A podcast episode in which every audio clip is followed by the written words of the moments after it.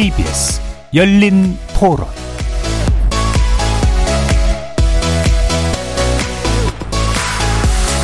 안녕하십니까. KBS 열린 토론 정준희입니다.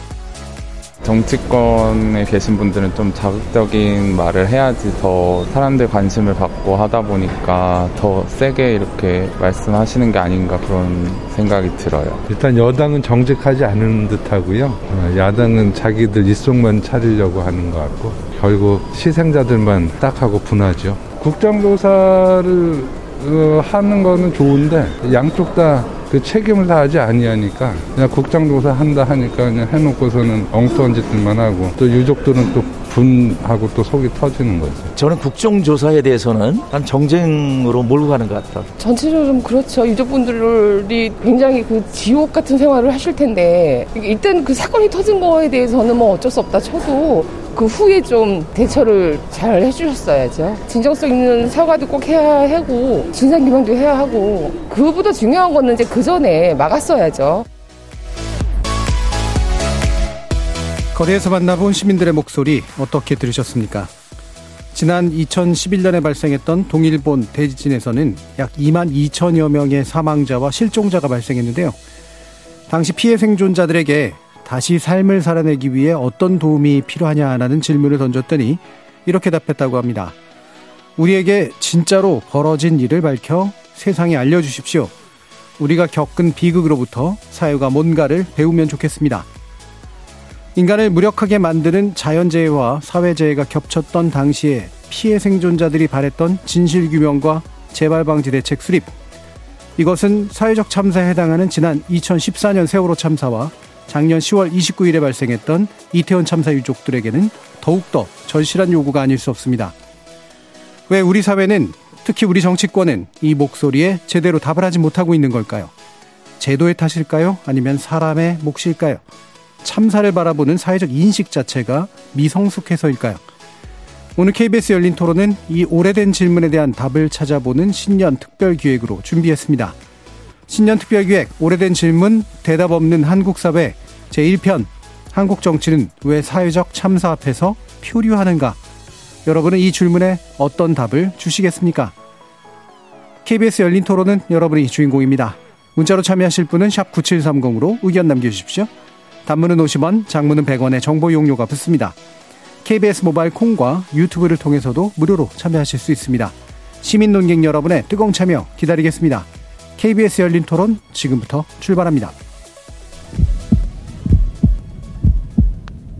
살아 있습니다. 토론이 살아 있습니다. 살아있는 토론, KBS 열린 토론.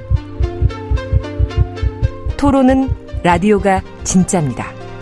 진짜 토론, KBS 열린 토론.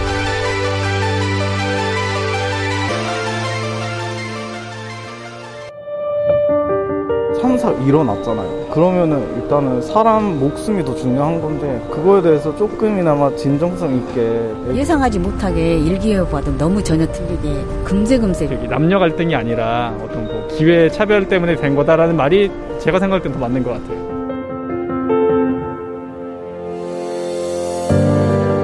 KBS 열린 토론 신년 특집 오래된 질문 대답 없는 한국 사회 오늘 토론 함께 해 주실 세 분의 전문가 소개해드리겠습니다. 성한용 한겨레 신문 정치부 선임 기자 나오셨습니다. 네, 한겨레 신문 성한용입니다. 자, 이원재 카이스트 문화기술대학원 교수 자리하셨습니다. 안녕하세요. 이원재입니다. 그리고 이주희 이화여대 사회학과 교수 함께 해 주셨습니다. 예, 안녕하세요. 이주희입니다. 어, 오늘 특별 기획으로 이제 준비를 해봤는데요. 사회적 참사에 우리는 어떤 답을 해야 할 것인가라는 문제인데요. 일단 정부 역할부터 좀 짚어봤으면 좋겠는데 대형 참사 발생 사실 뭐 이전 이후 다 중요합니다만 특히 이후에 어떻게 정부가 역할을 해야 되는가 아, 짚어보고 시작해 보겠습니다. 성관영 기자님부터 말씀 주실까요? 예, 그 새해부터 무거운 얘기 하게 돼서 좀 사실 마음이 불편합니다. 정부의 가장 큰 임무가 뭘까요? 국민의 생명과 재산을 지키는 건데 어쨌든 이태원 이태원 참사에 대한 평가를 하면 어, 실패한 거죠. 음. 이건 어, 특히 이제 자연 재해가 어, 피해가 커지는 경우 이제 인, 인재 사람이 잘못해서 커지는데 이건 자연재해도 아니거든요. 음. 그래서 어, 사람이 잘못한 부분이 훨씬 큰 거고요. 그렇다면 정부의 책임이 좀 더 큰 것인데 에, 막지 못했죠. 그래서 어, 정부에서 좀 더 자세를 낮췄어야 되는데 에, 지금 별로 그런 것 같지 않습니다. 지금 해를 넘기면서도 굉장히 분노가 좀 사그러들지 않고 있고요. 어, 도대체 무슨 일이 벌어졌는지 그리고 책임은 누가 어떻게 져야 되는지 이런 부분 아직도 미완의 과제로 남아 있고 그다음에 이제 다시 발생하지 않기 위해서 뭐 이왕 터진 사고에서 우리가 교훈을 얻어야 되는데 그래서 한 발 좀 전진해야 되지 않겠습니까? 그런데 그런 부분 여전히 좀 많이 미흡한 상태고 답답하다. 음. 뭐 일단 여기까지 좀 말씀드립니다. 예, 뭐 본질적인 정부의 책무를 다하지 못한 것인가. 어, 여러 가지 면에서 특히 이제 현재 보여주고 있는 모습들이 이제 그의 부족함을 어, 드러내고 있고요. 이원재 교수님도 좀 말씀 부탁드릴까요? 네, 굉장히 안타까운 사건이고요. 그 우리 사회 공동체가 이 문제에 대해서 어, 특별히 더 가슴 아파하는 거에 대해서 많은 분들이 공감하시고 음. 있으리라고 생각을 합니다. 근데 이제 재난을 바라보는 여러 가지 이제 시각들이 있고 좀 전에 송 기자님 말씀해 주셨지만 자연 재해와 인재는 다르다. 음. 이제 보통 이렇게 대규모의 사람들이 한 곳에 모여서 이렇게 압수하는 경우를 스탬피드라고 하는데 음. 이것이 자연적인 재해인가 아니면 정말 순수하게 인재로 우리가 또 구분할 수 있는 것인가에 대해서는 조금 저, 저희가 토론해 봐야 될 문제가 있다고 생각을 합니다. 근데 더 중요한 것은 저희가 이제 재난을 판단을 할 때 이 재난에 대한 여러 가지 이제 새로운 시각들이 최근 특히 이제 우리 사회에서 지난 몇 년간 많이 소개됐는데 재난이라는 게 과연 대비할 수 있는 것이냐. 예. 어, 만약에 대비할 수 없다면 재난에 대응하는 우리의 자세는 사실은 예방과 뭐 선조치보다는 사실 재난 이후의 과정에 좀 더 집중되어야 하는 것이 아니에요. 그래서 최근에 많은 분들이 리질리언스라는 말씀을 예. 많이 쓰시는데 저희가 어떤 그, 그 내구성, 사회적인 내구성, 음. 그 다음에 뭔가 새로운 어, 개선을 향해서 우리가 어, 반성하고 음. 어, 새로운 그 방향성을 가지는 그런 그런 고민 그것 자체에 좀 더 집중하자는 어, 또 그런 의견도 있다는 것을 함께 말씀드리고 싶습니다. 예. 뭐 예측해가 근절할 수 있는 부분이냐 아니면 이제 발생 이후에 뭔가를 바꿔 나가고 회복해 나가고 이제 탄력성을 높여 나가느냐 이 부분에 대한 또 고민도 전해 주셨네요. 이주희 교수님 말씀 주시죠. 예, 저는 음, 참사가 되풀이되는 거는 우리 사회의 구조적인 문제라고 음. 생각합니다. 그 불과 몇 년 전의 일이었잖아요. 음. 어, 더 큰 참사가 있었던 일이 이게 단순한 불운이 아닌 이게 이렇게 많이 되풀이된다는 것이 불운이 아닌 시스템 차원의 구조적인 문제라면 저는 우리가 살아온 방식 또 행정이 취해온 방향에 대한 근본적인 숙고가 필요하다고 생각합니다. 음. 그러니까 어떤 다른 발전된 산업국가에서 우리만큼 참사가 이렇게 많이 일어납니까? 우리만큼 산재로 노동자가 목숨을 음. 많이 잃습니까? 우리만큼 자살률이 높습니까?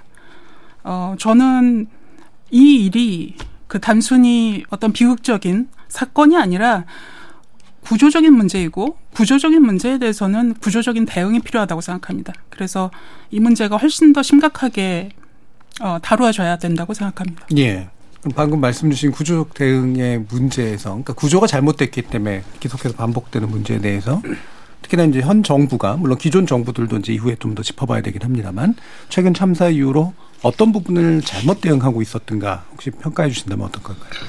어, 좀 실망스럽죠. 어, 일단 이 책임을 져야 될 분들이 아직도 어, 국민 눈앞에 왔다 갔다 하면서 뭐 개인 성함을 얘기해서 죄송합니다만 아무튼 이상민 장관, 이원희관 경찰청장 어, 선제적으로 좀 책임을 져야 될 사람들인데 이분이 또 무슨 뭐 연말 연시에 무슨 어, 다른 뭐, 뭐 범죄 뭐 얘기라든가 어, 뭐 눈이 많이 와서 뭐, 어, 이걸 뭐 잘 대처해야 되겠다 이런 얘기를 나와서 하고 있어요. 음. 그래서 아니 저분들은 왜 지금 저러, 저러고 있는지 이 국민들이 정서적으로 잘 예, 받아들이지를 못하는 것 같습니다. 뭐 이따 좀 자세히 얘기, 얘기 를 하겠습니다만 일단 지금 윤석열 대통령하고 현 정부에서 그런 부분은 좀 잘못 판단한 것 아닌가 싶습니다. 음, 이원재 교수님 어떠신가요? 저는 지금 두 분께서 지적해 주신 구조적인 문제, 그 다음에 음. 또 책임 있는 분들의 어떤 그런 어, 바람직하지 못하게 보이는 자세들은 충분히 비판을 받아야 되고 또 음. 지적이 돼야 된다고 생각을 합니다. 근데 이제 어, 저희가 이게 정치적인 맥락에서 판단하지 말고 만약에 보수 정권과 진보 정권을 통틀어서 지난 한 20년을 봤을 때 저희 나라가 산재라든지 자살률의 국제 비교 통계에 있어서 굉장히 높은 나라에 음. 축하는 것이 맞거든요.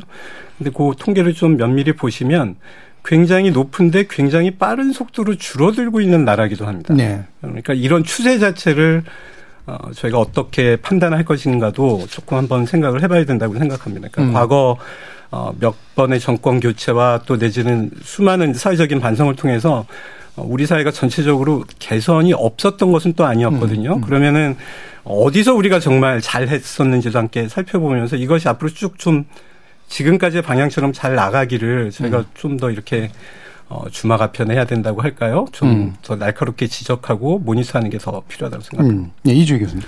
글쎄요, 그 추세에 대해서 저는 좀 다른 의견을 가지고 음. 있는데 추세가 좀 나아지는 경향이 아니라고 생각을 합니다. 음. 특히 자살률 굉장히 그 코로나 뭐 모든 나라가 겪었지만 우리나라 더 심각했고 그러므로 어 저는 추세상 그렇게 긍정적으로 볼 수 있는 일이 아니라고 생각하고요. 저는 일단 정부의 대응에서 뭐 아무래도 가장 많이 언급이 되는 분들이 이제 대통령과 행안부 장관인데 이게 검사 또 판사의 전직의 영향인지 이게 참사 초기에 윤 대통령이 막연하게 다 책임져라 그런 건 현대사회에서 있을 수 없는 일이다. 뭐 이상민 장관도 권한이 없어서 구체적인 책임을 지기 어렵다 이런 말씀을 하셨던 것 같아요. 어, 그런데 이거는 사법부의 태도이고요. 이 구체적인 법령을 따져서 누가 어떤 잘못을 했느냐 이건 사법부의 태도이고 정치가는 그런 게 아니라고 생각합니다. 특히 이 국민의 생명과 안전을 책임지는 행정부의 수반으로서 또 행정 국민의 안전과 생명을 책임지는 부처의 수장으로서 할 말은 아니었고 어, 보여주는 태도는 아니었다고 생각하고 저는 가장 큰 문제가 어떤 면에서 이 사건을 총체적으로 책임지려는 모습 보여지지 않는다. 이게 굉장히 심각한 문제라고 생각합니다. 이주희 교수님 말씀에 공감하고요. 이게 이제 현 정부에 대해서만 가혹하게 얘기하고 싶지는 않아요. 네. 어, 그런데 에, 사실 이제 우리가 어, 이런 재난이 굉장히 많은 어, 나라고요. 어, 저는 이제 이번 연말 연시에 이런 생각을 참 많이 해봤어요. 우리가 뭐 한강의 기적이다. 박정희 대통령의 뭐 어, 초고속 압축 성장에 우리는 성공한 나라다. 자부심을 갖자. 뭐 국민 전 우리 국민 전체 뭐 자부심을 갖고 뭐 그런 건 좋은데 진짜 우리나라가 선진국이 된 건지 음. 그건 아닌 것 같아요. 압축 성장은 가능한지 몰라도 아니 성장을 좀 뭐 하고 조금 잘 살면 뭐 합니까? 이렇게 막 몇백 명씩 막 국민이 죽어나가고 어, 산업재 현장에서 아직도 막 일어나서는 안 되는 일이 벌어지고 네. 있고 좀 뭔가 뭐 자부심을 갖는 것도 좋지만 우리가 이제 근대화 이후에 어떤 선진국으로 가기 위해서 좀 조금 더 근본적인 부분에 대한 성찰 음. 같은 게 좀 필요한 것 아닌가. 물론 음. 이제 정치보다도 좀 더 이제 깊숙한 차원에서 네. 좀 우리 사회 전체가 좀 토론을 할 필요도 있는 것 아닌가 이런 생각도 음. 좀 해봤습니다. 네. 그러니까 뭐 방금 지금 세 분 말씀 주신 게 이제 사실 되게 중요한 쟁점을 내포하고 있어서 그거를 이제 좀 풀면서 가고 싶긴 한데 이게 약간 처음에 그럼 너무 좀 큰 얘기들이 좀 많이 나오는 것 같아가지고요. 그 부분 뒤에서 좀 빼가지고 뭐 이를테면은 정권별로 재난을 대응하는 차이가 있었던가 뭐 이런 쟁점도 있을 테고요. 실제로 추세상 우리 재난을 대하는 방식이 나아졌는가 또는 그렇지 않는가. 구조적으로 우리 사회가 재난에 취약한 여전히 후진적인 사회인가 그렇지 않은가 뭐 이런 부분들 나중에 좀 더 한번 짚어보면 좋을 것 같고요. 이원재 교수님 모신 이유 중에 하나가 이제 최근에 또 그 발표하신 그 연구 결과 그리고 또 보도도 일부 됐었던 그 내용인데 이게 이제 혐오 표현 관련된 부분입니다. 어, 이원재 교수님 이제 그거를 또 빅데이터 조사를 하신 것 같던데 어떤 내용인지 일단 좀 어, 소개를 부탁드릴게요. 예, 이 조사는 국민일보의 기획 기사의 음. 일환으로 저희 카이스트 문화기술대학원의 social computing lab에서 수행을 한 것이고요. 사건 직후인 10월 29일에서 11월 9일 열흘 사이에 어, 네이버 뉴스 포털의 정치 사회 섹션으로 구분된 모든 기사들에 달렸던 댓글 120만 건을 분석을 했습니다. 그리고 이거를 사실 이제 그 이전에 아, 2021년 1월부터 1년 6개월 동안에 약 저희가 아, 아, 1억 2천만 개의 댓글을 또 분석을 같이 수행을 했거든요. 좀 비교를 해보면 그 직접 비교는 좀 어렵습니다. 기간의 차이가 있기 때문에. 음. 근데 그 이전에 이제 대선을 포함한 사회적 갈등이 극, 극심하다고 했던 그 시절의 혐오 댓글의 비중은 약 33% 정도가 음. 됐습니다. 음. 근데 놀랍게도 아, 이번에 그 이태원 참사 고 일, 열흘 기간 동안에 이제 댓글들을 보면 사회 분야에서는 혐오와 혐오가 아닌 것이 음. 반반 정도였고 정치 분야의 댓글을 보면 오히려 혐오가 전체 66% 정도를 차지할 정도로 굉장히 혐오 어, 댓글들이 아주 비등했던 시기라고 저희가 얘기할 수 있었습니다. 예, 예. 그러니까 요 시기에 또더 특히 이제 혐오 댓글의 비중이 더 또 유독 늘어나는 그런 경향을 보였다라는 게 일단 중요한 결과 중에 하나인 것 같은데요. 이게 좀 더 근본적인 문제긴 합니다만 실제로 이제 혐오 비혐오의 문제를 나름대로 정의에 따라서 의미 분석이 어느 정도 가능한 형태로 실제로 됐다라고 이렇게 왜 뽑아가지고 이렇게 어느 정도 정교한지를 좀 보셨을 거 아니에요. 네. 좀 괜찮게 나오던가요? 어, 통계처럼 굉장히 신뢰성과 타당성이 오랜 시간 증명된 것이 아니고 예, 사실 그렇죠. 매년 업데이트되는 음. 방법론이거든요. 음. 그래서 저희가 지금 어, 주장할 수 있는 거는 가장 최신의 가장 양질의 음. 데이터에 기반해서 훈련된 어, 알고리즘을 사용했다라고 말씀드릴 수 있고요. 음. 어, 이걸 통해서 저희가 밝혀진 것들을 보면 사회 섹션 분야의 댓글들은 어, 저희가 안타깝지만 희생자들을 조롱하거나 음. 조소하는 그런 음. 혐오 댓글들이 좀 많이 있었고 또 반면에 정치 섹션 기사들에 달린 댓글들은 이것이 그 사안 자체보다는 어, 지금 정부 여당이냐 예. 아니면 야당이냐 아니면 그 정부 여당과 야당을 대표하는 정치 지도자들을 옹호하거나 비난하는 것들이 사실 대부분을 차지하고 음, 있었습니다. 음. 그 부분도 되게 중요하네요. 그러니까 사회 섹션에서는 이제 바로 이게 더 심각한 문제일 텐데 희생자들을 또는 유족들을 직접적으로 이제 혐오하는 그런 표현들이 굉장히 많이 등장했고 정치는 주로 이제 정치의 어떤 찬반 내지 이제 진보 보수 뭐 이런 것들에 의해서 갈리면서 상대방에게 굉장히 강한 언서를 쏟아내는 이런 내용들로 주로 아마 나왔던 것 같습니다. 자 그러면 이제 이게 일단은 특히 이제 사회 문제에서 얘기됐었던 이런 희생자들을 직접적으로 이렇게 조롱하고 가해하는 혐오 표현들 이게 왜 이렇게까지 이렇게 나오는가? 뭐 사실은 이미 좀 많이들 경험하고 계셔가지고요. 이게 낯선 현상은 아니기는 합니다만 이 부분에 대한 원인에 대해서 한번 좀 일단 먼저 좀 짚어볼까요? 이주희 교수님 어떻게 생각하세요? 저는 좀 거기까지 가기 전에 네, 예. 좀 근본적인 그러니까 우리 사회가 혐오로 고통받은 지 꽤 됐잖아요. 네. 이 사건도 그의 연장선에서 음. 해석이 가능한데 이게 원래는 혐오라는 게 잘 아시다시피 어떤 생존의 위협이 되는 물질과 대상에 대한 적대적 감정, 그렇죠. 네. 혐오감, 아, 경계심 이런 건데요. 이게 낯설은 것에 대한 두려움이라는 이 본능적 감정인 혐오가 어떤 특정한 사회구조적 맥락하에서는 특정 대상을 상대로 강화될 수 네. 있다는 점. 예를 들어서 남성 중심적인 조직이나 사회에선 여성일 수 있고 비장애인 중심의 사회에선 장애인일 수 있고 젊음이 숭상되는 사회에서 노인일 수 있고 백인이나 민족주의적 사회에서는 이제 유색인종이나 이민자일 수 있는데요. 우리는 제가 생각하기에 이민자 대신 그 혐오가 이 극한의 경쟁 또 극도의 능력주의 담론의 확대를 타고 상대적으로 열등한 사람들 열등하다고 여겨지는 사람들 예. 열등한 사람들이 아니고요.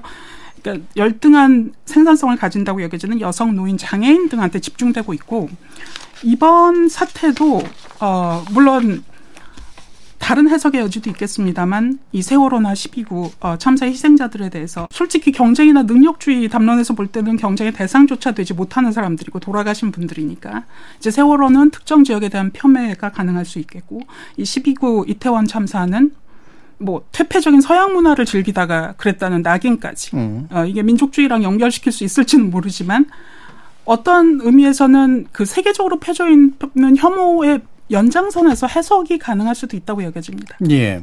그러니까 주류가 이제 비주류를 바라보는 그런 태도이기도 하고 동시에 이제 그 특징적인 게 이제 비생산적이다라고 생각되는 어떤 집단을 낙인 찍는 그런 방식하고 좀 연관이 돼 있다.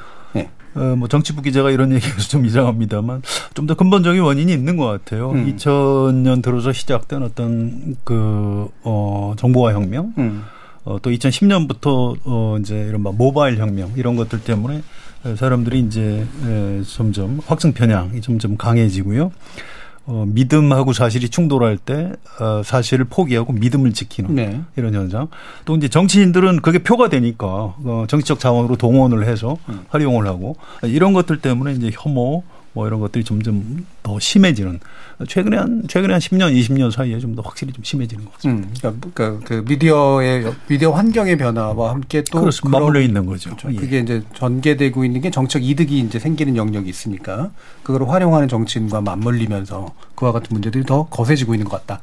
이원재 교수님. 제가 이주희 교수님과 송 기자님 얘기를 섞어가지고 예. 이주희 교수님과는 좀 다른 얘기를 예, 한번 예. 해보고 싶어요. 예. 첫 번째 뭐냐면 혐오를 일단 저희가 정의를 해야 되는데 음.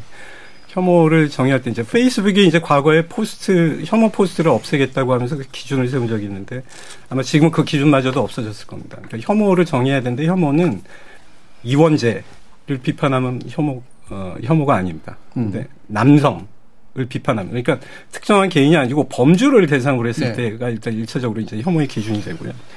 두 번째는 그러면은 혐오가 지금 많아졌느냐 사람들이 훨씬 과거에 비해서 혐오에 어, 어, 몰입하고 있느냐를 보면 이거는 이제 제가 이제 약간 송 기자님이 말씀하신 요인들은 저는 어, 수면 아래 가라앉았던 혐오가 드러났다. 음. 인터넷이라는 모든 사람의 생각을 자유롭게 표현하는 테크놀로지 때문에 이제 그런 거라고 생각이 들고 과거에도 사회적으로 바람직하지 못한 것들을 컨트롤하거나 제어하겠다는 기획들은 어 신자유주의자, 음.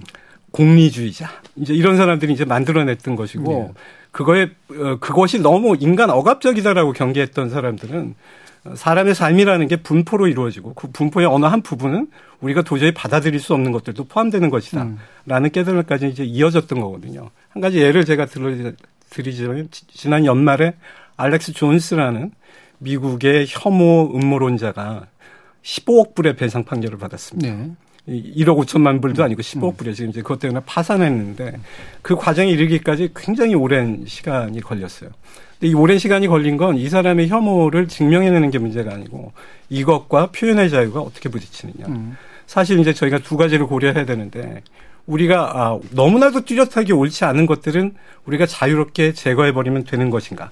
그것이 어, 개개인의 어떤 삶의 어떤 그 가치라든지 인간으로서 누릴 수 있는 표현의 자유에 어떻게 부딪히는가 첫 번째 고민을 해봐야 되는 문제고 두 번째는 아마 이 부분이 이주희 교수님 말씀하신 거랑 이제 정반대 얘기일 텐데 저는 어 21세기 구구주의가 어떤 그 혐오적인 정치를 어, 주도해 왔다는 그 현상에 대해서는 전혀 뭐 어, 부정하고 싶은 생각이 음. 없고요.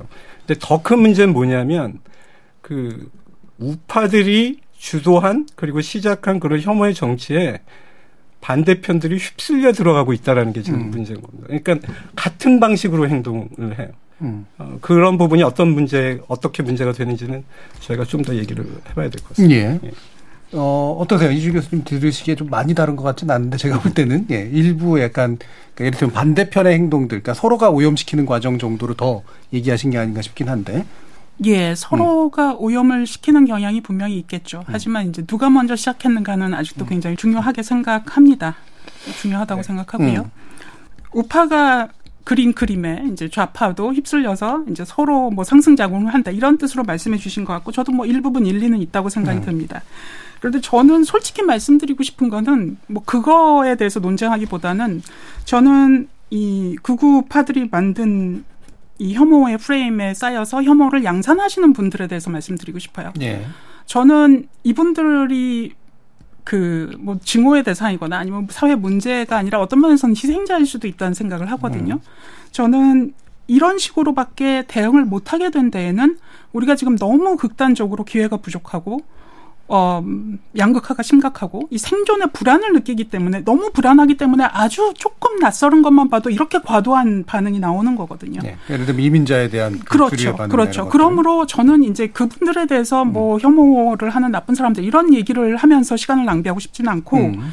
그분들이 혐오를 극복하고 이제 정상적으로 정말 올바른 시민으로서 살아가실 수 있도록 정치가들이 어떻게 사회 구조를 바꿔야 되는가 이런 걸 논쟁할 시기라고 생각합니다. 예, 예, 예. 뭐, 그러니까 그 부분이 뭐 사실 핵심적인 부분이긴 한데 뭐 다시 뭐 좀 얘기를 좀 더 해보도록 하죠. 결국은 이제 정치가 어떤 역할들을 하는가, 정치가 그거를 자양분 삼아서 자신의 이익으로 활용하는가, 아니면은 이거를 좀 더 자제시키면서 이를테면 그것을 근본적으로 해결할 수 있는 다른 부분을 가지고 경쟁을 하는가. 이를테면 이민 문제가 날 수 있는 사회적 문제가 있다면 그거를 덜 불안하게 만들면서 하지만 그렇다고 혐오를 흐르지 않도록 만드는 방식 이런 게 논쟁이 돼야 되는데 그러지 못하고 있다. 요렇게 좀 이해가 된단 말이에요. 그런 부분들 정치권이 이 부분에서 어떤 역할들을 하는가 좀 더 얘기를 해보죠. 이현주 교수님 어떠세요? 이게 이제 정치인의 가장 올바른 자세로 저희가 많이 인용을 하잖아요. 네. 모든 책임은 네. 나에게 있다고 미국 대통령이 얘기했는데 네. 이게 지금 어, 이 지금 특정 이 재난과 관련돼서 어, 정부가 어떤 반응을 보이느냐에 대해서는 사실 political 정치과학, 정치학에서는 굉장히 오래된 주제였고 많은 논문들이 있습니다. 제가 이제 흥미롭게 읽은 논문 중에 그 시작이 어, 위기가 다가오면 어, buck을 남한테 떠넘기기 놀이가 시작된다로 시작되는 네, 논문이 있었어요. 네. 크리스토퍼 후드라는 옥스퍼드 대학 교수가 쓴 건데 논문 제목이 그- 그겁니다. 그 risk game and blame game. 음. 그러니까 이 위기가 닥쳐오면 모든 정치권은 아주 자연스럽게 책임 떠넘기기, 그러니까, 그러니까. 비난 게임에 이제 예. 몰입하게 된다는 거예요. 그러니까 중요한 거는 이들이 지금 공통적으로 목격을 하는 거는 아, 책임을 지고 성공을 해서 대중의 신뢰와 지지를 얻는 것의 양이 있다고 쳐보십시오. 근데 정반대를 해가지고 대중의 비난을 받는 것에 양이 있으면은 이게 양이 좀 엇비슷해야 되는데 음. 정치인이나 대중이나 그 네가티브 피드백이나 그 부정적 결과를 훨씬 더 가슴 아프게 생각하고 음. 더 크게 생각을 한다는 거예요. 그래서 이- 이거를 책임을 떠넘기거나 부정적인 영향을 피하는 게임에 공통적으로 몰입할 수밖에 네. 없는 메커니즘이 있다라는 겁니다. 음. 근데 이게 어떤 나라에서 특히 심하냐면 정권 교체가 자주 벌어지는 나라에서 특히 네. 심합니다. 음. 그러니까 이게 지금 최근 21세기를 보면 한국과 미국에 거기에 해당될 음. 텐데 왜냐하면 야당들은 정부의 실패를 통해서 이득을 얻죠. 자기들이 잘하는 것보다 정부가 실패하는 게 자기한테 훨씬 이득이에요. 그래서 이런 어, 부정적으로 편향된 게임들이 굉장히 몰입을 하게 되는데 그게 우리나라의 지난 한 20년이었고 미국에 지금 한 20년이었던 겁니다. 음. 이두 가지가 합쳐져서 사실은 이런 블레임 게임이라는 것들이 그냥 비난으로만 끝나서 정치적 효과를 거두는 많은 사람들이 전략적으로 그걸 이해를 하고 있어요. 음. 얼른 여기에 동참을 해가지고 흔들던지 아니면 막던지 하는 네. 게임에 몰입을 하게 되고 두 번째 더 중요한 게 있습니다. 이게 사실 오늘 제가 여기 앉아 있는 제가 거기에 이제 포함된 건지도 모르겠는데 어, 리스크나 네가티브의 산업이 있다는 거예요. 네. 예, 그러니까 이런 비난 게임에 참여하는 비정부, 비사회 계열의 소위 이제 전문가 집단들이 음. 이걸 통해서 이익을 얻는 음. 어, 것들이 굉장히 발전하는데 그게 아까 송 기자님 말씀하신 인터넷 어, 있습니다. 그러니까 이 재난 직후에 이태원 참사 이후에 많은 분들 주목을 하셨을 텐데 유튜브로 조직화된 정치 전략가들 아니면 유튜브 채널들 거기서는 재난이 일어난 첫, 첫째 날서부터 이게 정권에 어, 향후에 어떤 영향을 줄 것인가를 자기들이 먼저 토론을 네. 했어요. 예, 그런 것들과도 저희가 연관지어서 생각을 해봐야 된다. 예, 성 기자님. 예, 그런데요. 그러니까 뭐 쭉 일반론에 대해서 제가 그 생각을 달리하는 건 뭐 별로 없습니다. 음. 저도 아까 이제 그 확증 편향에 대해서 일반론 말씀드렸고요. 그런데 조금 더 이제 지금 현재 정권을 잡고 있는 사람들에 대한 아쉬움 쪽으로 확 좀 끌고 왔으면 좋겠어요. 이게 사실은 정치인들이면 대처를 이렇게 안 했을 겁니다. 그런데 에, 저 이상민 장관 정치인이 아니에요. 음. 이게 지금도 잘 믿어지지가 않습니다. 제가 써왔는데 아니 참사 직후에 아니 뭐 특별히 우려할 정도로 많은 인파가 모인 거는 아니었다 그러고 뭐 경찰이나 소방 인력을 미리 배치했다고 해서 해결할 수 있었던 문제는 아니었다. 전 그그 생중계 텔레비전 보면서 깜짝 놀랐어요. 그 정치인들은 그렇게 얘기하지 않습니다. 정치인 장관들은 무조건 잘못했습니다. 무슨 일이 있었는지 얼른 밝히겠습니다. 제가 책임지겠습니다. 저 대통령님한테 사의 표명하겠습니다. 재발 방지 대책 철저히 하겠습니다라고 엎드려서 절을 했을 겁니다. 저는 그런 부분에 대해서 아쉬움이 있고요.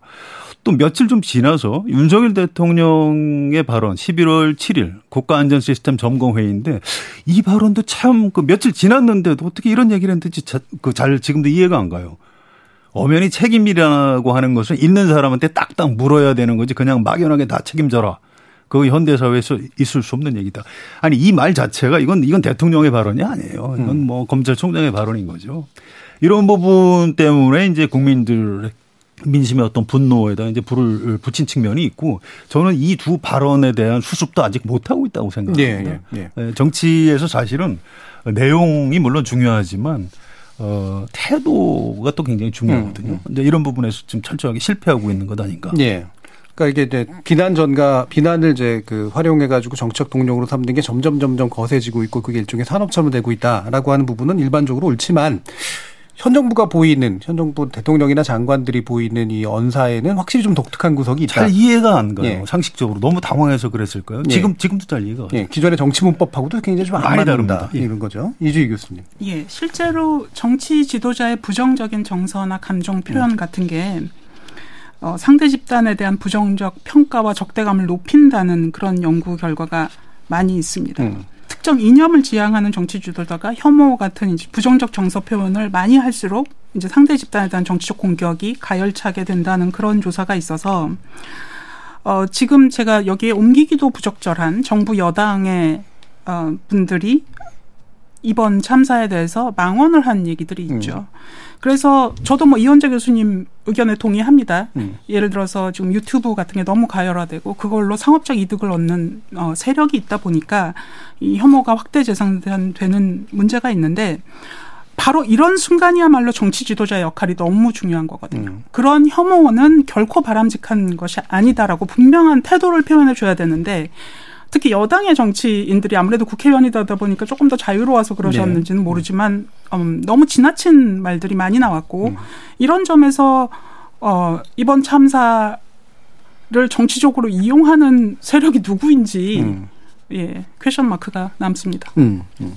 자, 그러면 이거를 아까 이제 앞서 논의한 것하고 해서 연결해가지고 이 부분 한번 풀어보죠. 그러니까 이게 이제 일반 경향이 이를테면 혐오를 좀 더 활용하는 쪽으로 또는 극우가 좀 더 득세하는 쪽으로 이런 식으로 가고 있다 이렇게 이제 볼 수도 있지만 이게 정권 교체 과정들을 또 얘기해 주셨으니까 정권 최근에 이제 정권들마다 재난을 대하는 자세에서 일정한 좀 차이가 좀 있긴 있었는가? 아니면 사실 근본적으로 동일했는가 이 부분을 현 정부하고 비교해 가지고 성관용 기자님 보시기에는 어떠신가요? 글쎄 그냥 과거 얘기를 좀 해드릴게요. 우리가 4고 공화국이라고 불렀던 대통령 기간이 있습니다. 김영삼 대통령. 김영삼 때. 대통령. 음. 어, 구포역 무공, 무공화호 열차 탈선 사고가 음. 있었고요. 지금 어, 연세 좀 있는 분들은 잘 기억하실 겁니다. 78명이 사망했고요. 아시아나 여객기가 목포에서 떨어져서 66명이 죽었고 어, 부안의 서해 페리오가 침몰해서 무려 292명이 네. 돌아가셨고요. 성수대교가 무너졌죠. 뭐 어, 사람은 32명 사망했는데 사망자 숫자보다 아니 한강 다리 어떻게 무너지냐 해서 심리적인 충격이 너무 컸던 것 같고요. 그다음에 충주 유람선에서 불러서 30명 숨지셨고 어 대구에서 도시가스 가스 폭발해서 100명 이상이 사망자 나왔고요.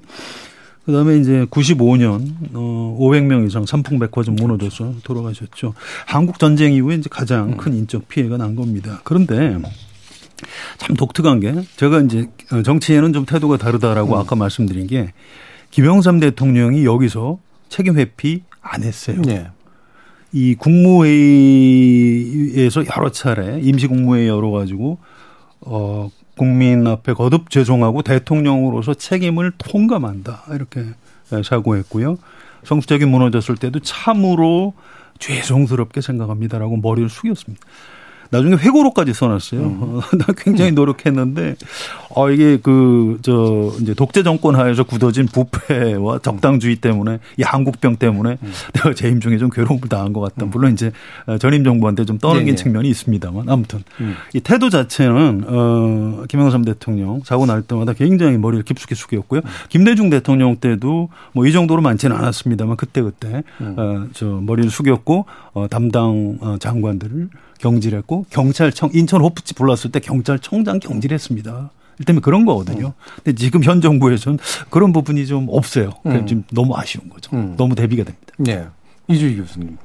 정권마다 차이는 약간은 있는 것 같습니다. 음. 왜냐하면 이 정도 규모의 사건이 지금 야당이 정권을 잡았을 때는 좀 드물었던 것 같아서 음. 제가 어, 더 정확한 정보를 가지고 있지 않기 때문에 그 부분에 대해서는 확답을 드릴 수는 없지만 이번 정부의 태도가 조금 더 두드러지는 것 음. 같아요. 어, 아까 제가 이제 사법부적인 마인드를 가지고 있는 것 같다라고 말씀드렸는데 사과는 일정 정도 담론의 세계에 속하는 일이거든요. 근데 모든 담론이 그렇듯이 구체적인 실질적 행위가 뒷받침되지 않으면 힘을 잃습니다. 그래서 저는 행정부의 수반이라면 어 100명이 넘는 특히 젊은이들의 사망이 일어났을 때 사망이 생겼을 때 사망자가 생겼을 때 조금 안타까운 마음을 가지고 국민이나 유가족이 뭐라고 하기 전부터 그 다음 날부터 본격적으로 사고 원인을 나서서 조, 조사하고 재발 방지 대책을 만들어내려고 노력을 해야 되지 않았을까. 그 행위와 사과가 동일한 일이죠, 솔직히. 음. 그러므로 저는 그 이 일을 안 했다는 것 자체는 음. 매우 두드러진 단점이라고 생각합니다. 예. 제가 하나 더 말씀드릴게요. 예. 이게 박근혜 정부에서 세월호 참사 있었죠. 뭐 도저히 뭐 벌어질 수 없는 일이 벌어졌고 지금도 그 트라우마 갖고 있는 분들이 음. 많습니다. 그런데 그 당시 이주영 장관이라고 해양수산부 장관을 네. 하셨어요. 이분은 이제 본래 판사 출신이신데 어, 여러 번 국회의원을 하셨던 분입니다. 장관 되고 나서 얼마 안 돼서 이제 세월호가 그렇죠. 터진 겁니다. 그런데 이분이 바로 그만두겠다고 했습니다. 음. 사의 표명했고요. 그다음에 팽목항에 그냥 사셨어요. 음. 그래서 수염 기르고 그 저도 현장에 가서 취재할 때 가서 봤는데요. 유가족들한테 엄청나게 욕을 먹고 음. 막이 붙잡고 흔들고 그대로 다 당했습니다.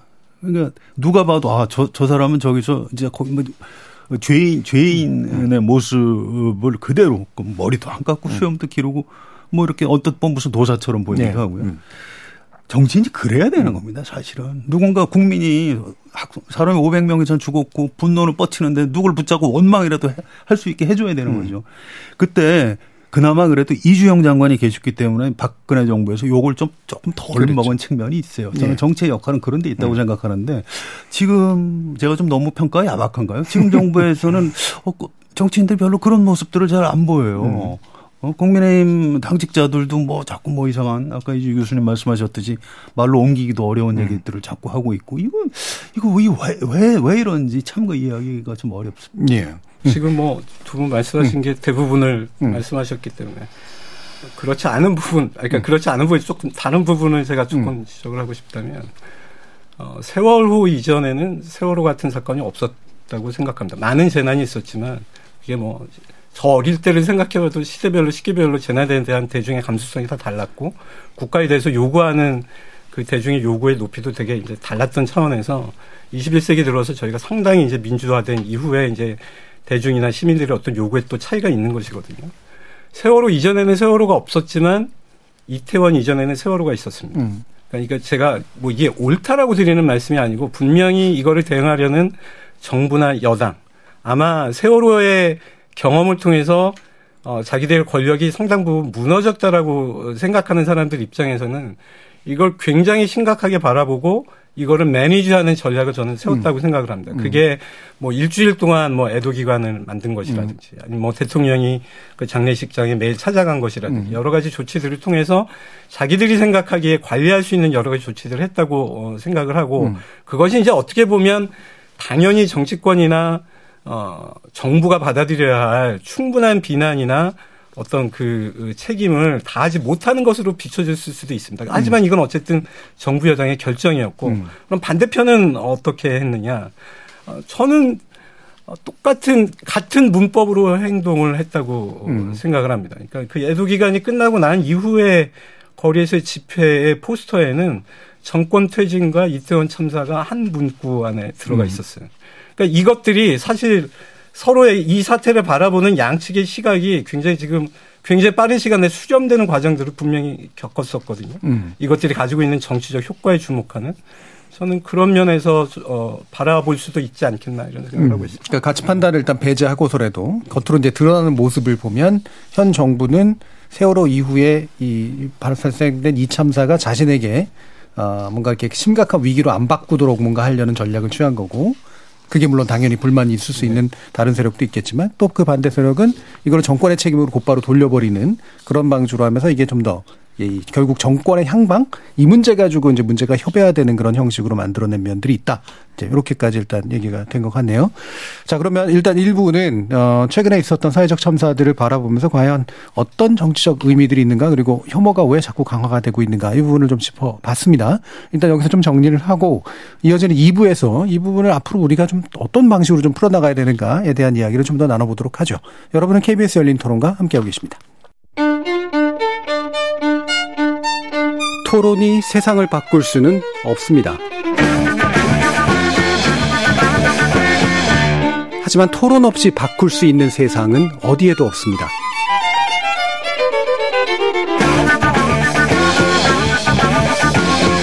세상의 선한 변화를 갈망하는 당신. 정답이 아니라 질문의 힘을 믿는 당신. 우리 KBS 열린 토론에서 만납시다.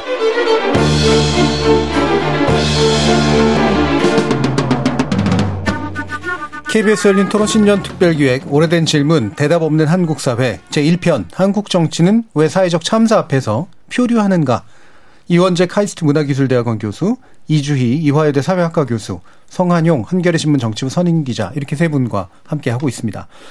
자, 정치 문제를 이제 얘기를 해보죠. 이게 이제 정권의 문제라기보다는 이제 정치라고 하는 것 그 자체의 문제인데, 아까 성 기자님 말씀 속에서 아마 일정한 힌트가 들어가 있었던 것 같은데, 뭔가 억울하고 분노하고 막 슬프고 이런 사람들이 그 어떤 책임을 계속해서 물을 수밖에 없는 그 대상으로서 역할을 하는 것이 정치다. 이런 얘기를 아까 해주셨던 것 같아요. 이 부분이 제일 중요하다라고 이렇게 보시는지 다시 성 기자님께 말씀 여쭙죠. 예, 물론입니다. 사람이 만든 세상이 어떻게 완벽하겠습니까? 또 뭐 자연재해든 인재든 뭐 미리 막을 수 있는 데는 한계가 있는 거예요. 근데 그런 재난이 터지면 거기서 교훈을 얻고 한 발씩 이제 전진을 해 나가야 되는 겁니다. 뭐 대형 화재 나면은 뭐 건축 자재다 불연 자재로 바꾸잖아요. 뭐 물론 아직도 미흡하죠 이번에 네. 대형 화재 난 걸 보면 또 세월호 참사 이후에 우리가 아, 아 배가 기울어지기 시작하면 구명조끼 다 입고 어, 가판으로 나가야 되는구나라는 걸 온 국민이 집단 학습을 전 세계가 다 했죠. 뭐 그런 겁니다. 이렇게 교훈이 있어요. 이태원 참사 이후에도 당장 이번에 그 어, 일출 행사 많이 네. 어, 물론 코로나 탓도 있습니다만 많이 이제 취소하고 통제하고 안전에 대해서 이제 좀 더 신경을 쓰죠. 뭐 그런 어 교훈을 얻고 이제 발전을 하면 되는 겁니다. 그런데 저는 이 정치적으로 해결을 해야 되는 문제를 못 하고 있는 부분이 더 크다고 생각을 해요. 음. 어 책임을 형사 책임을 먼저 따지고 그다음에 정무적 책임을 묻는다 저는 반대라고 생각합니다. 음. 정무적 책임을 먼저 지고 형사 책임은 천천히 물어도 돼요. 그런데 아까 말씀드렸듯이 장관이나 그 경찰청장이 지금도 왔다 갔다 하면서 무슨 뭐 범죄 어쩌고 이러고 하고 있는 것 자체가 국민들 눈에 굉장히 좀 보기 싫은 거고요. 음. 예, 뭐 국회에서 그 해임 건의안까지 가결을 했습니다. 국회는 국민의 대표기관이에요. 음. 그거를 야당이 했다고 안 받아들이면 안 되는 그렇죠. 거죠. 예. 국회에서 그렇게 가결을 했으면 음. 해임을 하는 게 맞는 음. 거고요. 저는 1월에 개각을 하면 행안부 장관을 바꾸지 않을까 싶어요. 음. 그래도 윤석열 대통령이 이제 상식을 가진 사람이고 음. 또 경찰청장도 그냥 갈까요? 저 바꿀 것 같아요. 음. 근데 이제 지고 싶지 않겠죠. 뭔가 밀려서 어, 어, 어떤 국정의 중, 중요한 참모들을 뭐 교체하는 모습을 보이고 싶지 않다. 이제 이렇게 생각하시는 것 같은데 그건 곤란합니다. 이게 음. 대통령이요 야당하고 싸우는 것 같지만 그 야당이 민심이거든요. 음. 민심하고 싸우면 일단 져주는 게 이기는 겁니다. 음. 근데 이런 부분에 대해서 윤석열 대통령이 좀 어, 지혜가 좀 부족하신 것 아닌가 이렇게 야박하게 좀 평가를 하고 싶고요. 최근에 이제 그 버티니까 국정 지지율 올라가더라. 이거 독약입니다. 네. 이렇게 해서 올라갈 수 있는 지지율 40%밖에 안 돼요. 절대로 음. 과반 못 넘습니다. 그런 음. 식으로 자기 진영 가지고. 어차피 중도로 나아가야 되고요. 음. 좀더 상식을 가진 국민들한테 호소를 해야 되는데 그런 부분은 실패하고 있다. 음. 이 얘기를 꼭 드리고 싶습니다. 예. 음. 근데 이제 좀 마지막에 말씀하신 게 지금 지지율과 지금 상관관계인데요. 음. 과연 어떻게 판단을 할지에 대해서는 저는 흥미롭게 지금 음, 보고 있습니다. 네, 그러니까 예를 들어서 외연을 더 넓히기 위해서 음. 좀더 유연한 자세를 보이게 될지 아니면 현재 추세가 사실은 더 큰 정치적 재난을 막는 데 도움이 됐다고 생각해서 유지할지에 음. 대해서는 음. 어, 흥미로운 흥미롭게 지금 바라보고 있는 중이고요. 이제 두 번째는 이제 재난을 저희가 어떻게 이제 처리할 건가. 음. 저희가 이제 교훈을 얻으면 되죠. 저는 소잃고 외양간 고친다가 사실 선진국의 비결이라고 생각합니다. 네. 그 많은 뭐 서구 선진국들의 역사가 이 재난이나 비극을 겪고 나서 그거를 냉정하게 바라보는 마음에서 발전을 이뤘지 모든 걸 성공적으로 막아가지고 선진국이 된 것이 아니거든요. 네. 그러니까 분명히 이번도 어, 저희가 이제 학습 효과를 가져야 돼요. 제가 아는 건축학과 교수님이 이 사건 나고 나서 이태원의 지적도를 이렇게 음. 페이스북에 보여주시면서 이 좁은 골목길, 그 옛날 주택가의 아이들이 골목길이거든요. 음.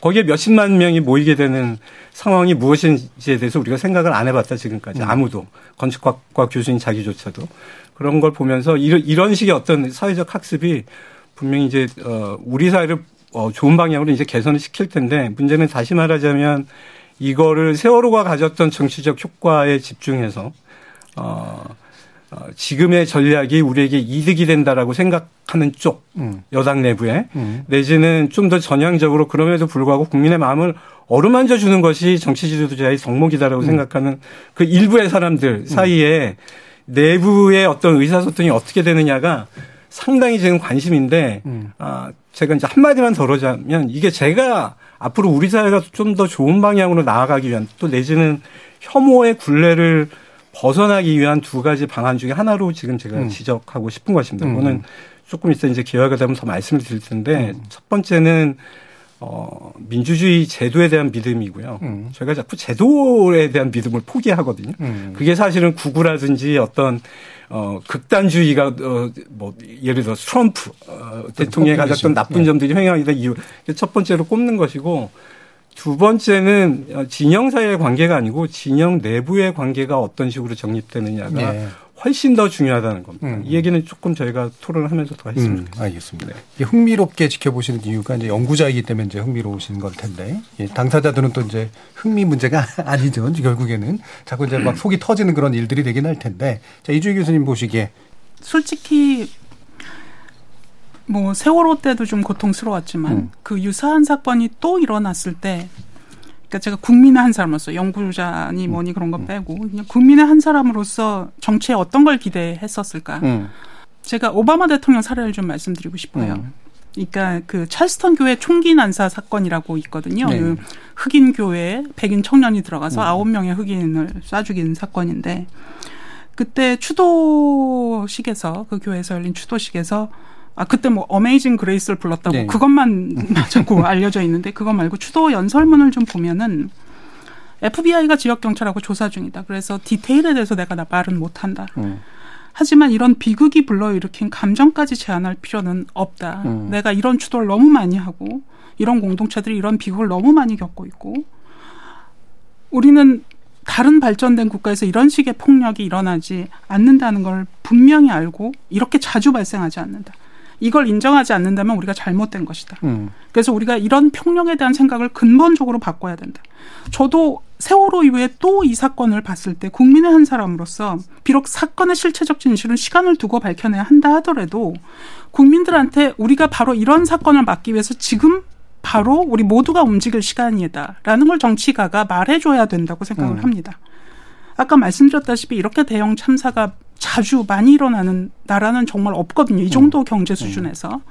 그렇다면 그 말을 하고 행동으로 보여주는 게 제가 볼 때는 뭐 그 세월호의 충격에서 아 이거를 자꾸 축소하고 어 뭐 거기서 노 가다 놀러 나간 사람들이 뭔가 잘못한 것 같고 이런 식으로 사건을 유도하는 것보다는 제가 볼 때는 정치적으로 훨씬 더 큰 성공을 거둘 수 있었던 비록 음. 참사는 일어났지만 그럴 기회였을 수도 있다고 오히려. 생각을 하고 제대로만 예. 대처를 했더라면 음. 근데 제대로 대처하지 않았죠. 그리고 지금 어 이런 식으로 이게 무마가 된다고 생각하시면 오산이라고 생각을 합니다. 예. 어차피 총선이나 대선에서 국민들은 아 국가가 어떤 일을 했는가? 음. 왜 행안부 장관을 행안부 장관을 파면하지 않았는가? 파면 안 했으면 왜 사퇴하지 않았는가? 음. 이런 건 기억으로 다 남아 있을 것이라고 생각하고 이거에 대해서는 표로 평가받을 거라고 생각합니다. 음.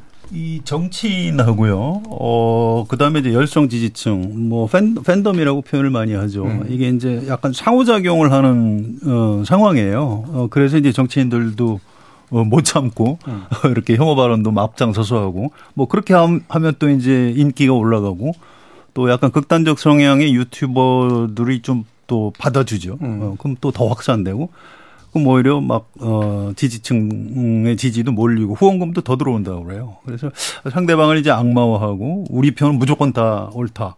어, 뭐 이런 식으로 여야가 갈려서 이제 이런 게 이제 어, 정치인들하고 팬덤하고 서로 아주 안 좋은 영향을 주고받는 어떤 약간 순환, 나쁜 의미의 순환 고리를 구조를 이루고 있는데 저는 이주 교수님 말씀대로 이제 그 정치인이 정치가 뭘 해야 된다 이것도 중요하지만 정치가 해서는 안 된다 쪽에 음. 포인트를 좀 맞춰서 음. 조금만 말씀드릴게요. 그러니까 정부 여당은 책임, 집 대통령제에서는 대통령이 국정 최종 책임자예요. 그래서 더 머리를 숙여야 되는 겁니다. 무조건.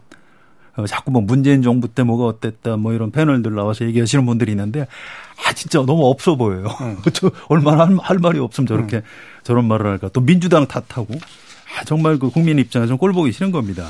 또 민주당도 대여 공격할 때 금도를 지켜야 돼요. 야당이 여당 너무 심하게 공격하면은 박살난 사례가 있습니다. 2020년에 총선 앞두고 코로나가 터졌어요. 그때 이제 자유한국당의 황교안 대표가 있었고 당명을 미래통합당으로 바꿨어요. 그때 코로나라고 안 그러고 우한 폐렴이라고 끝까지 네. 주장하면서 중국에서 들어오는 사람 못 들어오게 입국을 다 막아야 된다. 문재인 정부가 이거 안 맞는 거, 이 막지 않는 거는 이거 저 어? 중국하고 북한하고 네. 가까운 정권이라 그런 것 아니냐? 아니 지금 전 세계적 재난인데 그 총선에서 좀 덕복, 덕복했다고 이제 색깔론을 편 음. 겁니다. 그 결과 어떻게 됐죠? 총선에서 사상 초유의 참패를 한 겁니다. 이게 국민들이 다 보고 있는 거예요. 지금 민주당이 어떻게 하느냐 굉장히 중요합니다. 이게 이태원 참사 총선용으로 이용하려고 들면은 그때 자유한국당 꼴 날 수 있습니다. 진짜 아주 그, 그 어떤 금도와 품위를 잃지 않았으면 좋겠습니다. 예. 그러니까 핵심적으로 이제 그 직위에 있는 사람들은 직위로서 일을 하고 정치 세력들은 금도를 잃지 않는 그런 방식이 이제 중요하다라는 건데요. 뭐 오바마 대통령 사례도 얘기해 주셨고 또는 주로 하지 말아야 될 것들에 도 얘기를 해 주셨는데 어떤 부분은 좀 했기 때문에 좋았다랄까? 좋은 사례 같은 것들을 좀 나름대로 머리에 두신 게 있나요? 그러니까 재난이라는 거는 정의상 음. 예측할 수 없는 위기거든요. 예. 그래서 재난을 미리 극복하거나 잘 대응한 경우는 사실 찾아보기가 어렵습니다.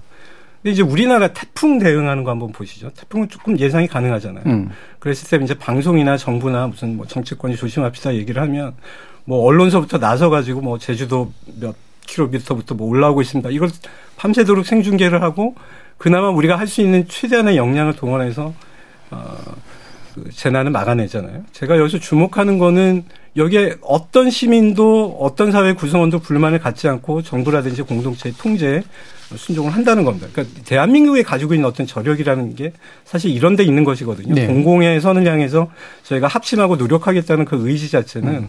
사실은 이게 저희가 앞으로 더 개인주의화가 되면 모르겠습니다. 아직까지는 음. 살아있다고 생각을 해요. 이제 그런 면에서 아까 송 기자 어, 말씀하신 어떤 뭐 학습하고 저희가 앞으로 잘 대처할 거라는 거에 대한 어떤 음. 어, 좀 긍정적인 마음을 가지고 있고요. 이제 두 번째는 어, 정치 혐오라는 것이 이런 식의 어떤 사회적인 사건에 의해서 심화될 것이냐 안 될 것이냐를 생각을 해보면 저는 이주희 교수님이랑 동의를 하는데요. 만약에 한국 정치 혐오의 사회사를 누군가 쓴다면 네. 저는 그 굉장히 중요한 모멘텀으로 어, 노무현 대통령 때 야당에서 연극한 걸 네, 네, 네. 이제 당시 대통령을 개구리에 비교해서 음. 했거든요.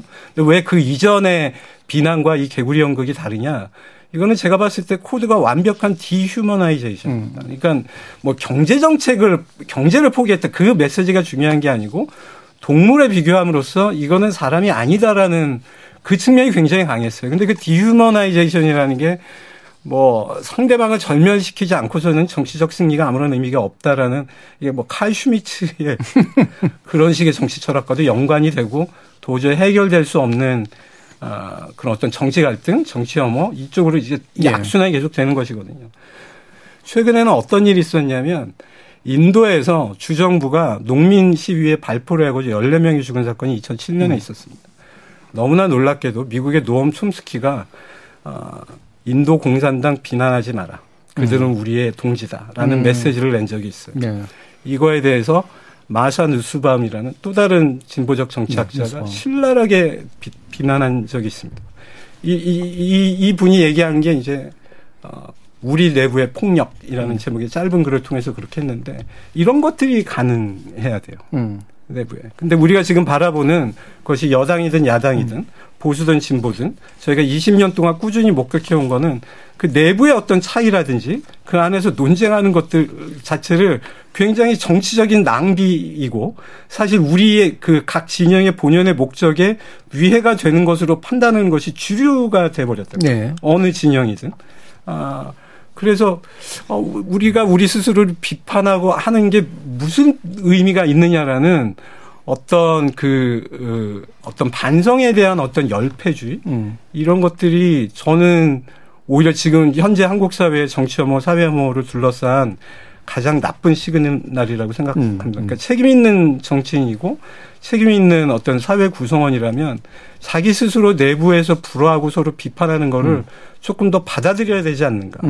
음. 그것이 소위 우리 사회 중도가 어, 어느 진영 중에 하나를 선택하는 기준이 되어야 되지 않는가 그런 음. 생각을 하고 있습니다. 예. 그래서 아까 그게 이제 진영 안에서의 이제 의견이 누가 이제 좀 더 주류를 점하거나 또는 정당성을 점하게 되니까 이 부분이 더 중요한 포인트로 바라본다라는 말씀이 이제 바로 그런 의미였던 것 같은데요. 그럼 그 얘기를 좀 더 해보자. 아까 이제 팬덤 정책 관련된 얘기도 했고 이게 팬덤이란 말은 저는 이제 문화 연구하는 사람이라 함부로 가져다가 안 좋은 의미로 쓰는 건 잘 안 좋아하긴 합니다만 그럼에도 불구하고 이렇게 극단적 그 이를테면 혐오를 매개로 한 적점 분열을 이를테면 극단적으로 혐오하는 이런 식의 이제 태도들이 각 진영 내에서 또는 정당 내에서 정치 세력 내에서 주류가 되고 있는 거 아니냐. 이걸 뒤집어야 되는 거 아니냐 이런 이제 얘기도 해주신 거니까요. 성 기자님 어떠신지 한번 의견 들어볼까요? 예, 그렇습니다. 어, 이게요, 자꾸 우리가 여야로만 이 정치를 분석하는데 그렇게 보시면 안 돼요. 음. 이 대통령제에서는 이제 이원화된 권력인데 대통령이 이제 국가의 원수이기도 하지만 행정부 수반이고요. 어, 그런데 국회는 국민의 대표입니다. 그러니까 국민을 대표하는 기관은 국회예요. 이걸 왜 자꾸 야당이라고 하는지 모르겠어요. 네. 야당이 다수 의석일 음. 뿐이고. 음. 어, 대한민국의 어떤 어, 국가 권력을 대통령을 중심으로 한 행정부, 어, 그다음에 국회 국민의 대표 기관인 국회 이렇게 두 어, 거대한 그 기관이 주권자들 유권자들의 주권을 위임받아서 이제 견제와 협력으로 국가를 운영해 가는 건데 이게 이제 과거에는 되게 일치했어요. 대통령이 이제 집권 여당 다수 세력으로 해서 국회를 통법부처럼 썼죠. 네. 근데 이제 지금 이제 어, 여소야대가 굉장히 음. 예, 차이가 많이 나는 여소야대죠. 그러다 보니까 이게 혼란이 벌어지는 측면이 있습니다. 저는 윤석열 대통령이 대통령이 되면은 뭔가 어, 이 엄청난 여소야대 상황을 극복할 수 있는 뭔가 묘수를 음. 가지고 대통령이 에 출마했을 거이다 이렇게 생각했는데 뭐 아, 아직은 잘 모르겠어요. 뭐 어떤 게 있는지. 음. 그래서 올 한해 이새 여소야대 환경에서 국정을 어떻게 끌어갈지 참 중요한데요. 어, 지금 어, 이태원 참사 관련해서 국회에서 국정조사하고 있습니다. 음. 어, 좀 약간 형해화되고 있는데 뭐 뭔가 좀 잘못된 거예요. 이건 음. 내실화 해야 됩니다. 지금 앞에 시간 많이 날렸기 때문에 음. 어, 당연히 좀 연장을 했으면 좋겠고요. 음. 이건 여야의 문제가 아니에요. 이게 국민의 대표기관이 국회에서 가진 고유 권한입니다. 음. 이 헌법에 있는 권한이에요.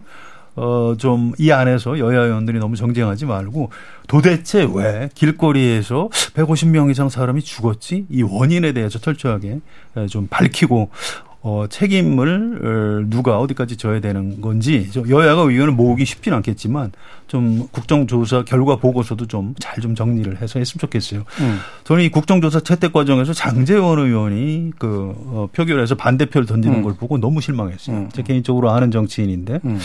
아니 윤 대통령 심기도 좋지만 음. 아니 국회의원으로서 이게 부끄럽지도 않나 싶더라고요. 음. 근데 이거 이거는 이제 그렇게 해서 예, 그쪽 윤석열 대통령을 열성적으로 지지하는 사람들의 어떤 마음을 얻는 데는 좋겠지만 이건 음. 어, 국회의원으로서는 좀 있을 수 없는 선택이었다고 생각하고요. 물론 이제 민주당 쪽도 마찬가지입니다. 이걸 통해서 윤석열 정권 끌어내린다? 불가능합니다. 음. 어차피 안 되는 거예요. 그런 얘기 좀 그만하시고 음. 국정조사에 좀 집중, 집중을 해 주셨으면 감사하겠습니다. 음. 그러니까 자기 그 국회라든가 이런 이제 그것이 가지고 있는 기능에 훨씬 더 충실해야지 자꾸 이제 정파라든가 이런 것들을 생각하는 단기적인 행동을 하게 되면 오히려 장기적으로 굉장히 안 좋을 것이다. 이주희 교수님. 저는 음뭐 이원재 교수님 아까 그게 재난이다 예측하기 어려운이라고 음. 말씀하신 거에 좀 반대를 하고요. 네. 왜냐하면 6시부터 사람이 많다 이런 음. 콜이 계속 가지 않았습니까? 네. 그래서 이거는 천재지변 같은 예측 불가능한 재난은 아니었다는 음. 말씀을 드리고요. 저는 이 팬덤은 그 뭐 정치가가 팬이 없는데 뭐 어떻게 정치가가 되겠습니까? 음. 그래서 뭐 올바른 팬덤 올, 올바르다는 말이 아니라 아무튼 뭐 정상적으로 작동하는 팬덤인 뭐 괜찮다고 생각하고요. 예, 열성적 지지는 예. 정치 본원이니까요. 예. 예. 저는 오히려 이 무비판적인 태도 음. 이거는 우리나라 정당 어 지지 특히 이제 국민의힘 뭐 유사한 문제가 있을 수 있겠지만 음. 지금 여당에 집중해서 말씀을 드리자면 일단 법인세나 그 종부세이나 노력에서 보듯이 음, 뭐 기업가나 다수 부동산 소유자가 지지합니다. 전략적으로 음. 지지를 하고 뭐 이 사고로 정치적 책임이 불거져서 정책 추진력이 떨어지거나 정권 교체가 되기를 바라지 않을 수도 있겠죠. 하지만 음. 이 사람들은 소수입니다. 부자가 소수죠. 근데 한 30% 전후에 굉장히 확고한 지지층이 있는 것 같아요. 그리고 이 지지층은 지지하는 이유도 가끔 안 밟힐 때도 있고 저는 이게 그 우리나라 정당 정치가 뭐 계급이나 중요한 이슈를 중심으로 나뉘어져 있지 않고 특정 지역으로 지역에 기반한 정당 정치가 발전돼 왔고 또 고령층. 그러니까 정책의 효능성보다는 뭐 지역이나 성별 갈라치기 이런 맥락에서 정당 정치가 작동을 하게 되면 도대체 어떤 정책을 해서 어떤 효과를 얻었는가, 어떤 성과를 거두었는가가 정당에 대한 평가 기준이 안 되고, 어, 내가 지지, 내가 나온 출신 지역의 정당이 뭐 어떻게 돼서는 안 된다. 계속 힘을 가져야 된다. 이런 무조건적인 지지를 한다는 게 우리나라 정당 정치를 어떤 면에서 후퇴시키는 굉장히 중요한 요인이라고 생각하고요. 예. 어, 저는 이번 기회로 그런 정당 문화나 정당 정치 자체가 좀 바뀌는 계기도 좀 되었으면 좋겠다고 생각을 합니다. 예.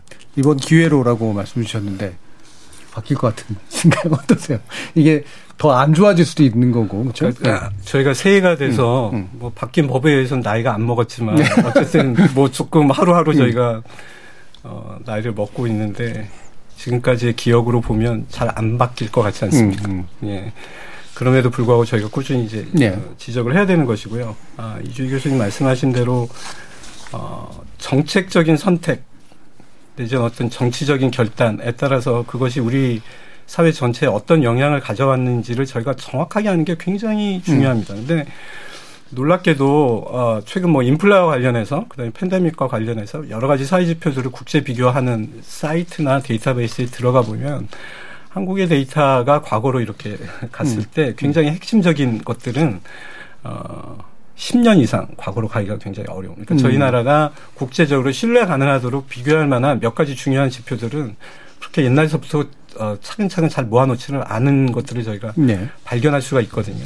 특히 뭐 법인세 관련해 가지고 음. 이것이 효과가 있었느냐 없었느냐도 저희가 판단하기가 어려운 부분들이 굉장히 많이 있습니다. 그래서 뭐 어쩔 수 없습니다. 이거 저희가 미래 세대를 위해서 이제 하는 것이니만큼 지금 말씀하신 대로 이번 사건의 공과는 무엇이고 후과는 무엇이고 그리고 실제로 이것이 제대로 만약에 음. 지금 송 기자님 말씀하신 대로 어, 국회가 머리를 맞대고 하나의 어떤 제도적인 틀내에서 이거를 점검하고 분석했을 때 그 결과가 어떻게 됐는지를 지금이라도 기록에 남기는 게 굉장히 중요하다고 생각하고 네. 어떤 기록이든지 어, 우리 사회 이해 당사자는 물론 우리의 자녀들조차도 쉽게 접근해서 음. 아주 어, 직관적인 모습으로 이렇게 항상 비교하고 분석할 수 있는 그런 어떤 지식의 공개, 음. 어떤 어떤 그 우리의 운명을 좌지우지하는 여러 가지 어떤 사실들의 들이 좀 더 많은 사람들에게 공유되는 그런 시스템을 저희가 어, 계속 만들어 나가야 된다고 생각합니다. 음, 알겠습니다. 방금 그 말씀을 주셔서 이제 좀 마무리 발언 쪽으로 이제 갈 텐데요. 어떻게 그래도 어렵더라도 바꿔갈 것인가라는 문제가 이제 얘기된 거니까요. 원래는 이제 어 애도를 어떤 식으로 하는 것이 맞는가 그리고 거기에 정치가 어떤 식으로 이제 애도를 조직하고 또 그 안에서 어떤 역할들을 해야 되는가 이런 부분도 좀 필요했었는데요. 그 부분도 혹시라도 언급 주시려면 주셔도 좋고요. 결국 우리 정치가 이렇게 악의 순환으로 들어가는 것이 아니라 이걸 계기로 좀 다른 방식으로 좀 빠져나오는 어떤 그 터닝 포인트를 어떻게 좀 만들 수 있을 것인가에 대한 제언의 말씀도 괜찮을 것 같습니다. 먼저 성 기자님 말씀 한번 들어볼까요? 음, 예, 이게 이제 우리가 어 민주주의에서는 민심을 물로 비유할 때가 있고요. 뭐 민심은 배를 띄우기도 하지만 음. 배를 뒤집기도 한다. 음, 그다음에 이제 눈으로 비유하는 경우도 있습니다. 설, 해, 목 그 새털처럼 가벼운 눈이 쌓여서 그 튼튼한 네네. 나뭇가지를 우지끈하고 음. 분질러뜨린다. 민심이 쌓이면 그렇게 무섭다는 거죠. 그 정치인들이 항상 금도 어, 금원으로 삼고 있는 건데요. 저는 어, 윤석열 대통령이 문재인 정부에서 좀 어, 반면 교사 뭐 음. 이런 교훈을 좀 얻었으면 좋겠어요. 문재인 정부의 아쉬움 중에 하나가 우리 편은 옳고 상대편은 어 잘못됐다. 됐다. 음. 이걸 좀 심하게 했다가 정권이 5년 만에 넘어갔죠. 그런데 그걸 윤석열 정부에서 왜 그대로 따라가는지 저는 음. 도저히 이해를 할 수 없어요. 정치가 제, 제 기능을 하려면 이런 그 대형 재난 앞에서 정쟁하지 않고 정치가 제 기능을 하려면 여야가 협치해야 되고요. 음. 국민 통합을 해야 됩니다. 근데 윤석열 대통령이 그런 부분 좀 아쉬워요. 지금 뭐 야당 만난다는 얘기 아직도 안 하고 있어요. 그냥 음. 국회의장단을 만나겠다고 하고 어, 저는 야당, 어, 어 만나야 된다고. 어, 생각합니다. 그 만나는 것 자체가 어떤 정치의 정상화, 이런 대형 재난 앞에서 우리 국민 안전을 위해서 우리는 여야가 없습니다. 음. 라는 메시지를 주는 굉장히 중요한 장면이 될 거라고 음. 봅니다. 그래서 음. 어, 윤석열 대통령이 야당하고 좀 만나달라. 이 말씀 꼭 드리고 싶습니다. 알겠습니다. 이주희 교수님. 예, 성 기자님이 굉장히 구체적인 말씀을 음. 해주셔서 저는 좀 추상적인 음. 결론을 내리자면 이게 혐오가 타인을 배제하고 차별하는 거라면 이제 공감이라는 거는 이제 반대 집단을 포함한 타인의 입장이 돼서 네. 타인을 포용하려는 그런 감정을 의미하는데 그래서 저는 뭐 여야를 막론하고 특히 정부 여당이 윤리적이고 정치적인 차원에서 이런 불행과 불평등을 초래한 사회에 대해서 고민하고 또 정치적인 반대 집단이라도 그 존재를 인정하고 공동체를 이루기 위한 노력을 해야 한다고 생각하고요.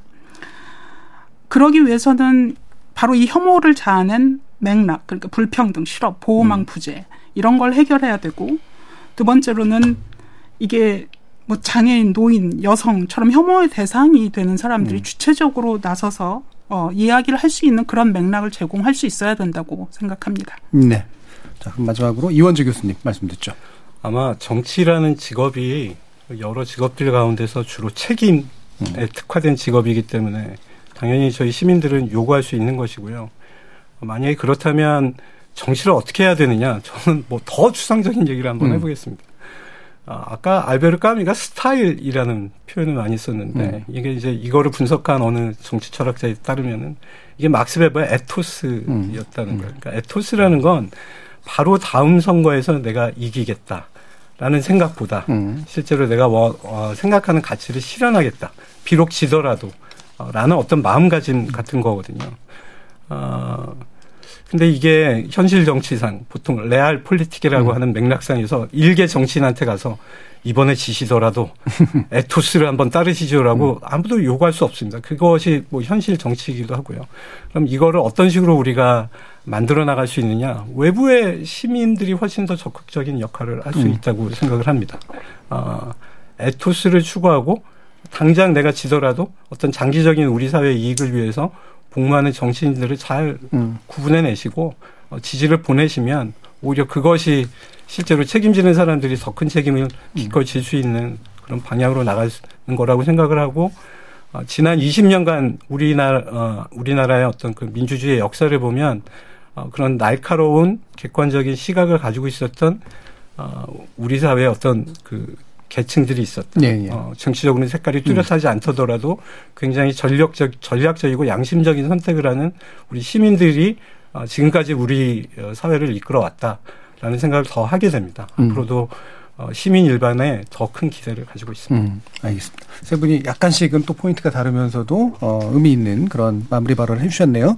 자, KBS 열린 토론. 아, 오늘 순서는 이것으로 모두 정리하겠습니다. 오늘 함께 해 주신 이주희 이화여대 사회학과 교수, 성한용 한겨레 신문 정치부 선임 기자, 이원재 카이스트 문화기술대학원 교수 세 분 모두 수고하셨습니다. 감사합니다.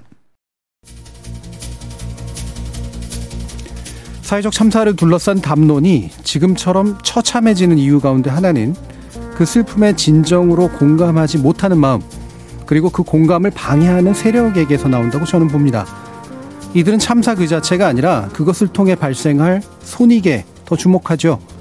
이들에게서 눈물을 볼 수 없는 까닭이 여기에 있고 눈물을 흘리던 사람들조차 그 모습에 눈물이 쑥 들어가 버리고 마는 이유도 여기에 있습니다. 지금까지 KBS 열린 토론 정준이었습니다.